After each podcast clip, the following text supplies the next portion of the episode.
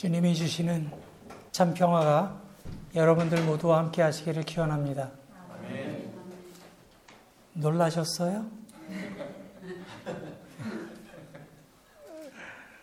그 병원에서 나오면서 제 마음속에 이번 주일에는 강단에서라, 강단에서라 그런 마음을 주시더라고요. 그래서 아멘, 아멘 그러면서 어, 집에 와서 어, 설 수 있을지 없을지 몸을 이렇게 테스트를 해봤어요. 어, 근데 다리에 힘이 생기고 이렇게 강단에 서서 말씀을 전할 만큼 회복시켜 주셔서 감사한 마음으로 오늘 기회해 왔습니다. 지난주 한 주간 동안 우리들은 또 우리들은 모두 아마 같은 마음으로 어, 지내지 않았을까 그렇게 생각이 됩니다. 한국에서 세월호가 인양되는 모습을 보면서 어, 안타까워하기도 하고 또 슬픈 마음도 있고 또잘 어, 인양이 돼서 우리 이경 집사님 기도해 주신 것처럼 이 문제가 잘 해결되고 밝혀지고 했으면 좋겠다는 그런 마음은 우리 모두 같은 마음일 거라고 생각합니다. 근데 저는 그 완전히 이제 인양이 됐지요. 어, 그, 그 낡고 부식된 그 너덜너덜해진 세월호를 보면서 한국 사회의 모습을 보는 것 같았습니다. 부패하고 썩고 그리고 더 이상 구제할 수 없는 버려진 배 같은 그러한 모습이 되어버린 한국 사회를 생각하면서 몹시 안타깝기도 하고 분노하는 마음도 생겼습니다. 또 한편으로는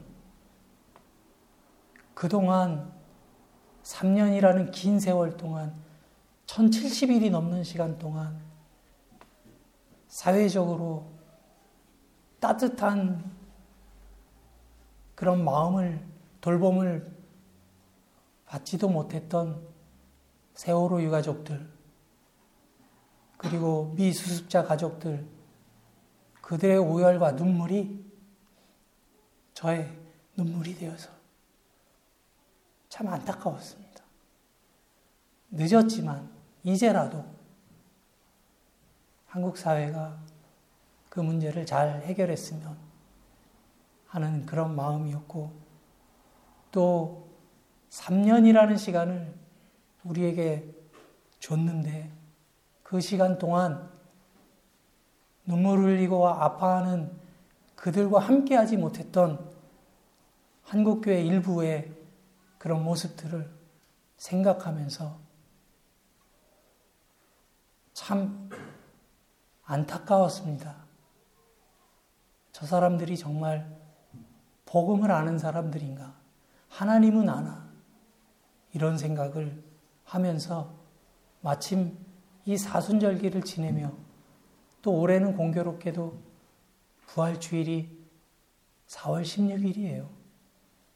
그런 것들이 참 우리 크리스찬들에게는 좀 남다른 의미로 다가오는 이 봄이 아닌가 하는 생각을 했습니다.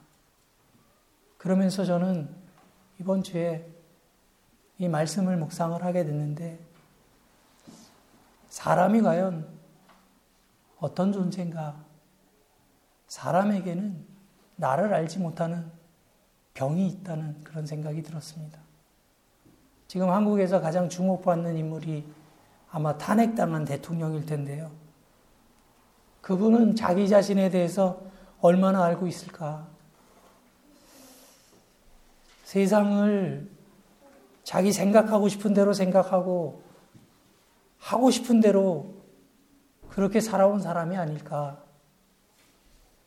대통령이라고 하는 중요한 그 자리를 국민들이 맡겼는데 그 자리에서조차 이 국민들의 아픔을 공감할 수 있는 그 공감의 능력을 발휘할 수 없는 사람이라면 꼭 어떤 업무적인 능력의 관점에서 보지 않더라도 사람의 영혼의 관점에서 보더라도 참 불행한 인생을 살았을 것 같고 그의 영혼이 너무나 가난한 영혼이구나 하는 생각을 했습니다. 그리스의 철학자 소크라테스가 한 말 중에 너 자신을 알라 라는 말이 아주 널리 알려져 있죠. 그런데 이 소크라테스가 남긴 유명한 말은 사실 다른 말입니다. 나는 내가 아는 것이 아무것도 없다는 것을 안다. I know, I don't know. 소크라테스가 한 가장 유명한 말이에요. 세상에서 가장 잘 알 것 같으면서도 가장 모르고 사는 것이 내가 아니겠습니까? 여러분들은 자신을 잘 아십니까? 어쩌면 이 소크라테스가 위대한 철학자로 이름을 남긴 진짜 이유는 바로 그의 고백 때문이었을 겁니다. 나를 모르는 것은 현대인들도 앓고 있는 일종의 정신적인 질환이 아닌가 그런 생각이 듭니다. 하지만 자기를 성찰하는 노력을 기울이지 않는 한 세월이 아무리 지나가도 나를 더 잘 알 것 같지 않다는데 문제가 있습니다. 세상에는 딱 두 종류의 사람이 산다고 그래요. 하나는 되고 싶은 나. 그렇죠? 내가 되고 싶은 이상적인 나의 모습이 있어요. 그리고 또 하나는 현실의 나입니다. 안타까운 것은 되고 싶은 나와 현실의 나가 일치하는 경우가 아주 드물다는 사실이죠. 제가 좋아하는 성경 구절 가운데 고린도전서 13장 12절의 말씀에 아, 이렇게 기록이 되어 있어요. 우리가 이제는 거울로 보는 것 같이 희미하나 그때에는 얼굴과 얼굴을 대하여 볼 것이요. 이제는 내가 부분적으로 아나 그때에는 그때는 이제 주님을 만날 때죠. 주께서 나를 아신 것 같이 내가 온전히 알리라. 이런 말을 했어요. 이 바울의 말은 어려운 말이 아니고요. 하나님 앞에 설 때만 우리 자신의 본래의 모습을 볼 수 있다는 말입니다. 오늘 그 요한복음 2장의 본문 말씀은 아주 짧은 기사지만 우리에게 아주 많은 생각을 하게 해주는 본문 말씀이에요. 6월절 축제 때 예수님은 예루살렘에 올라가셨고 그곳에 머무르셨습니다. 그리고 그곳에서도 다른 곳에서처럼 많은 병자들을 고쳐주셨고 또 가난한 사람들, 세상 살맛 잃은 사람들, 이러한 사람들에게 하나님의 복음을 전하셨습니다. 산 위의 동네가 드러날 수밖에 없고 깊은 계곡을 가득 채우는 난초의 향기를 숨길 수 없는 것처럼 예수님은 어디에 계시든지 일그러진 생명들을 회복시키는 일에 온 힘을 다하셨어요. 그게 그분의 공생의 사역의 본질이었던 겁니다. 오늘 본문 23절 말씀 보면 이렇게 기록되어 있죠. 많은 사람이 그 행하시는 표적을 보고 그 이름을 믿었다. 사람들이 예수님이 하시는 일을 보고서야 믿게 되었다. 이 말은 뭐 기분 나쁜 일은 아닙니다. 그들도 그런 예수님의 일을 통해서 알아보긴 한 거예요. 하지만 문제는 그러한 저들의 믿음의 뿌리가 너무 얕다는 거예요. 그들은 행하시는 표적을 보고 예수를 믿었습니다. 예수의 이름을 믿었다고 기록되어 있어요. 표적이 없었다면 어쩌면 믿지도 않았겠죠. 그들은 눈앞에서 놀라운 표적을 보았지만 그것을 너머에 있는, 그건 너머에 있는 예수 그리스도의 핵심을 보지는 못했던 겁니다. 거기에 다다르지를 못했던 거예요.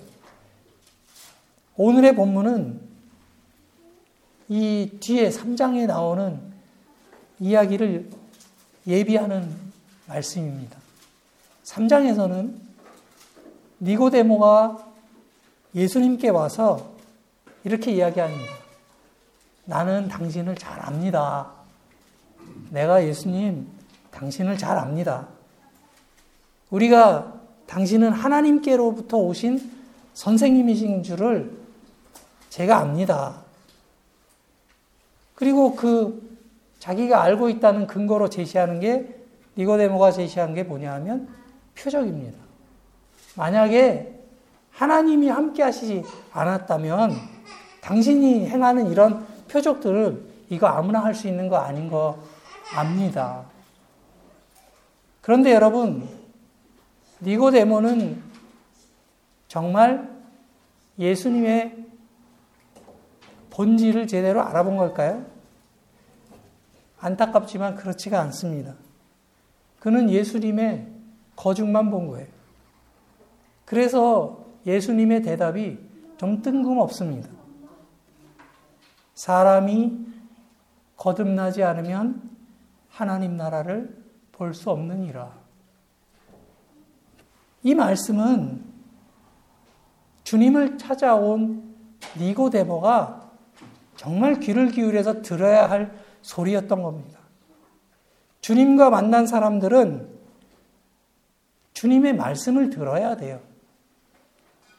자기식으로 예수님을 해석해서는 안 됩니다. 이 말씀은 니고데모의 심령 깊은 곳을 찌르는 촌철살인과 같은 말씀이에요. 주님은 이렇게 뭐 빙빙 돌려가지고 애매모호한 말씀을 잘 안 했었어요. 그냥 정곡을 찌릅니다. 니고데모는 문제의 본질을 바로 간파하신 거예요. 거듭나지 않으면 너 하나님 나라를 볼 수 없어. 그게 정답이야. 거듭나지 않고는 예수님을 제대로 알 수도 없을 뿐만 아니라 바로 믿을 수도 없다는 거예요.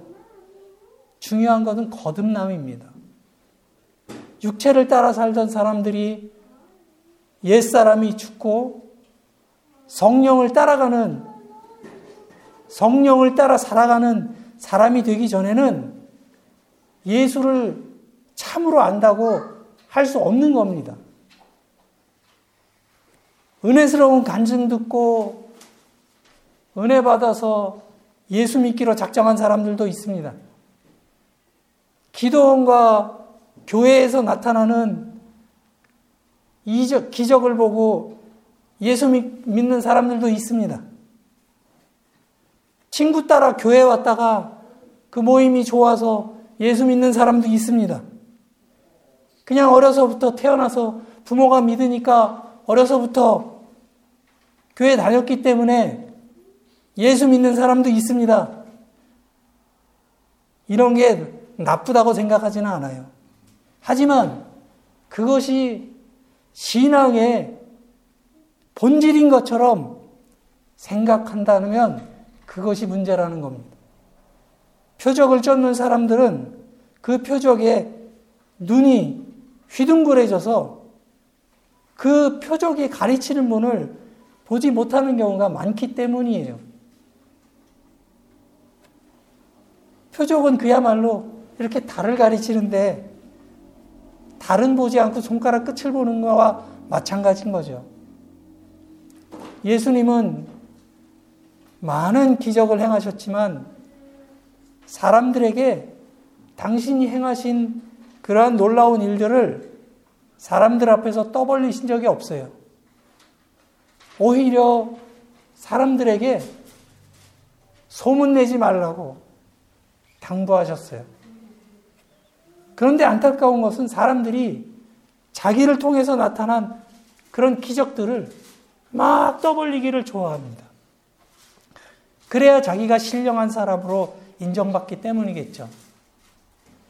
어떤 의미에서 보면 그거는 참 불행한 일이에요.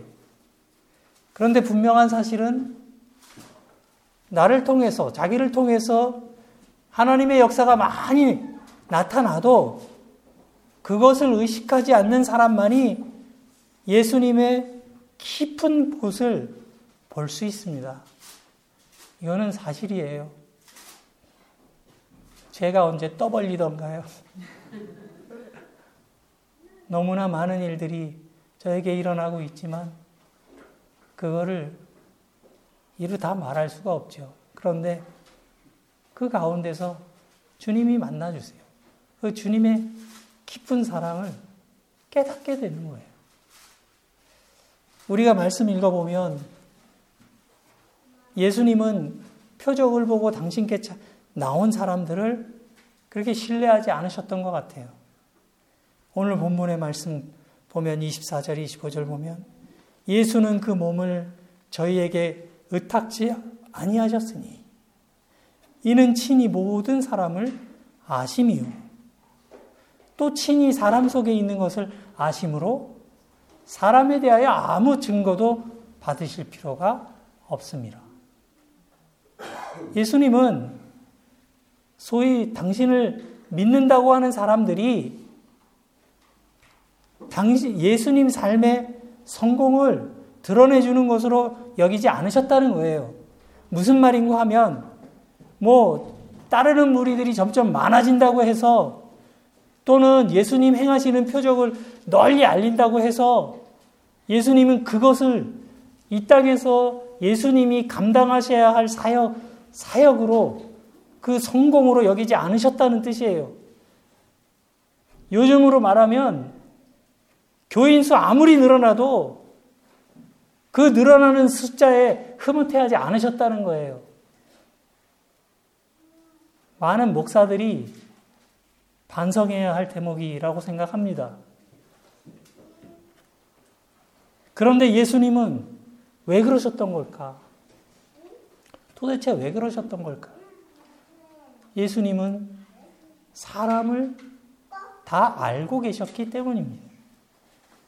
사람의 뱃속까지 훤히 들여다보시는 거죠. 저는 이 말씀 앞에서 정말 몸둘 바를 모르겠어요. 주님이 나를 훤히 바라보고 계신다는 그 사실. 그 사실을 생각하면 솔직히 두려워요. 나의 음흉한 욕심, 응?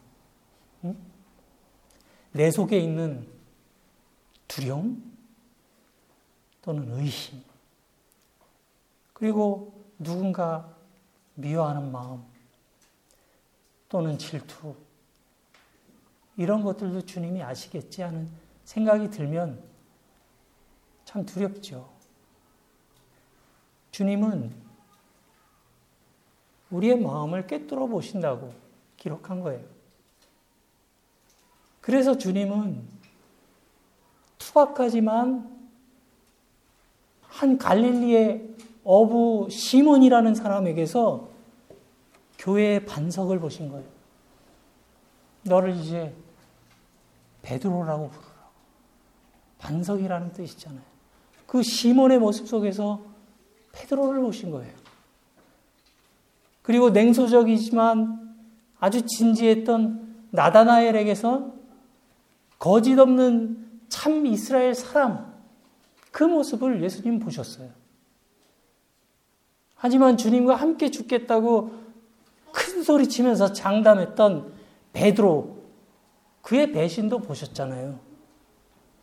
뽕나무 위에 올라가서 예수님을 바라보는 그 삭개오에게서 새 삶에 대한 그의 열정과 열망을 보셨어요.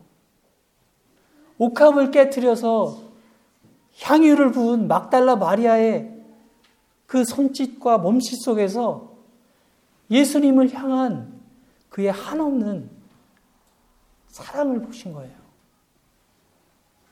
주님은 눈에 보이는 대로 보지 않으시고 귀에 들리는 대로 듣지 않으십니다.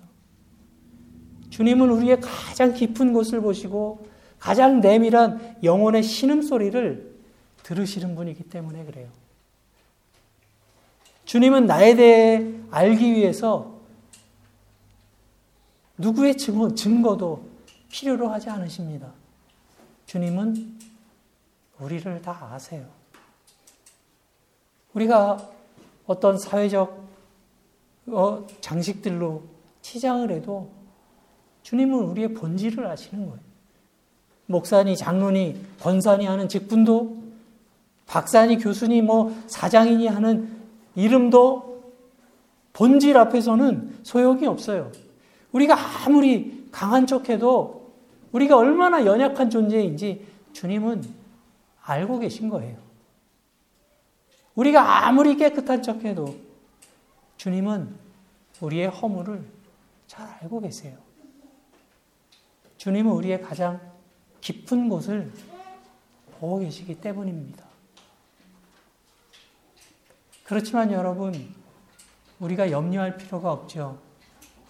왜냐하면 주님은 아주 냉정한 심판자의 눈으로 우리를 바라보지 않으시기 때문이에요. 연민과 사랑의 눈으로 우리를 바라보십니다. 여러분들의 삶의 고단함을 아시고, 여러분들 마음의 은밀한 아픔을 아시고, 우리가 기도를 드리기도 하지만, 주님은 그 우리의 마음을 이미 알고 계신다는 거예요. 그런데 주님이 그걸 어떻게 하세요? 히브리서 2장 18절에 기록되어 있는 말씀입니다. 그는 몸소 시험을 받아서 고난을 당하셨으므로 시험을 당하는 사람들을 도우실 수 있다. 그러니까 예수님이 고난을 당해 보셨기 때문에 고난 당하는 사람들의 아픔을 주님이 이해하신다는 거예요. 제가 공교롭게도 저는 이 암투병을 하면서 처음 진단도 고난주간에 받았고요. 그리고 이 다시 재발할 때마다 공교롭게 다 사순절이, 지금도 사순절이잖아요. 이게 수술을 이제 이번에 받은 거, 아직 다 아물지가 않았는데, 이렇게 뭘로 찔린 것 같이 이렇게 아파요. 근데 이렇게 아픈데 기분이 좋더라고요. 좀 이상한 사람이긴 하죠. 근데 왜 그랬냐 하면, 어, 저 침대 병원에 누워서 그런 생각이 들었어요. 야, 예수님도 창에 찔리셨지. 얼마나 아프셨을까. 저 진짜 그런 생각 했어요. 그리고 예수님도 창에 찔려보셨기 때문에 지금 내 아픔도 아시겠지. 나 일으켜 주실 거야. 이런 생각 하면서 제가 병원에서 지냈어요. 이 히브리서 기자의 말씀이 우리에게는 너무나 큰 위로가 되는 말씀입니다. 주님이 친히 고난당하셨기 때문에 시험당한 사람들을 도우실 수 있다는 말씀이에요. 주님은 우리를 잘 아시기 때문에 우리에게 의지하지 않으시지만 우리에게 필요한 것이 무엇인지를 잘 알고 계시기 때문에 우리의 필요에 응답하시는 분이다. 하지만 중요한 것은 정직함이겠죠? 하나님을 속이지 않으려는 맑은 마음이 필요합니다. 우리 죄가 아무리 크다 해도 하나님이 용서하실 수 없을 만큼 큰 죄는 없어요. 다만 우리가 있는 그대로의 모습으로 하나님 앞에 나아가서 설 때 주님은 인자한 눈으로 우리를 바라보십니다. 오늘 우리가 예배전 찬양으로 주만 바라볼지라 라는 찬양을 함께 불렀습니다. 하나님, 사랑의 눈으로 너를 어느, 어느 때나 바라보시고, 하나님 인자한 귀로서 언제나 너를 기울이시니, 어두움에 밝은 빛을 비춰주시고, 너의 작은 신음에도 응답하시니, 너는 어느 곳에 있든지 주를 향하고 주만 바라볼지라. 지금 우리는 십자가의 길을 묵상하는 사순절을 지내고 있습니다. 우리의 기도의 자리에서 어두운 욕망을 비워내는 우리의 솔직한 기도가 있어야 할 줄로 믿습니다. 여러분, 하나님 앞에 살아가시기 바랍니다. 하나님의 눈길을 피할 수 있는 곳은 어디에도 없어요. 어느 곳에 있든지 몸과 마음을 돌이켜 주님을 향하시기 바랍니다. 우리가 그렇게 믿음 안에서 주 바라기로 살아갈 때 아무리 어두운 곳에서라도 새로운 소망의 빛을 발견할 수 있게 될 것입니다. 이 사순절기에 주님의 도우심으로 저와 여러분들의 삶이 맑고 그윽한 생명의 향기로 가득 차오르게 되기를 주님의 이름으로 간절히 기원합니다.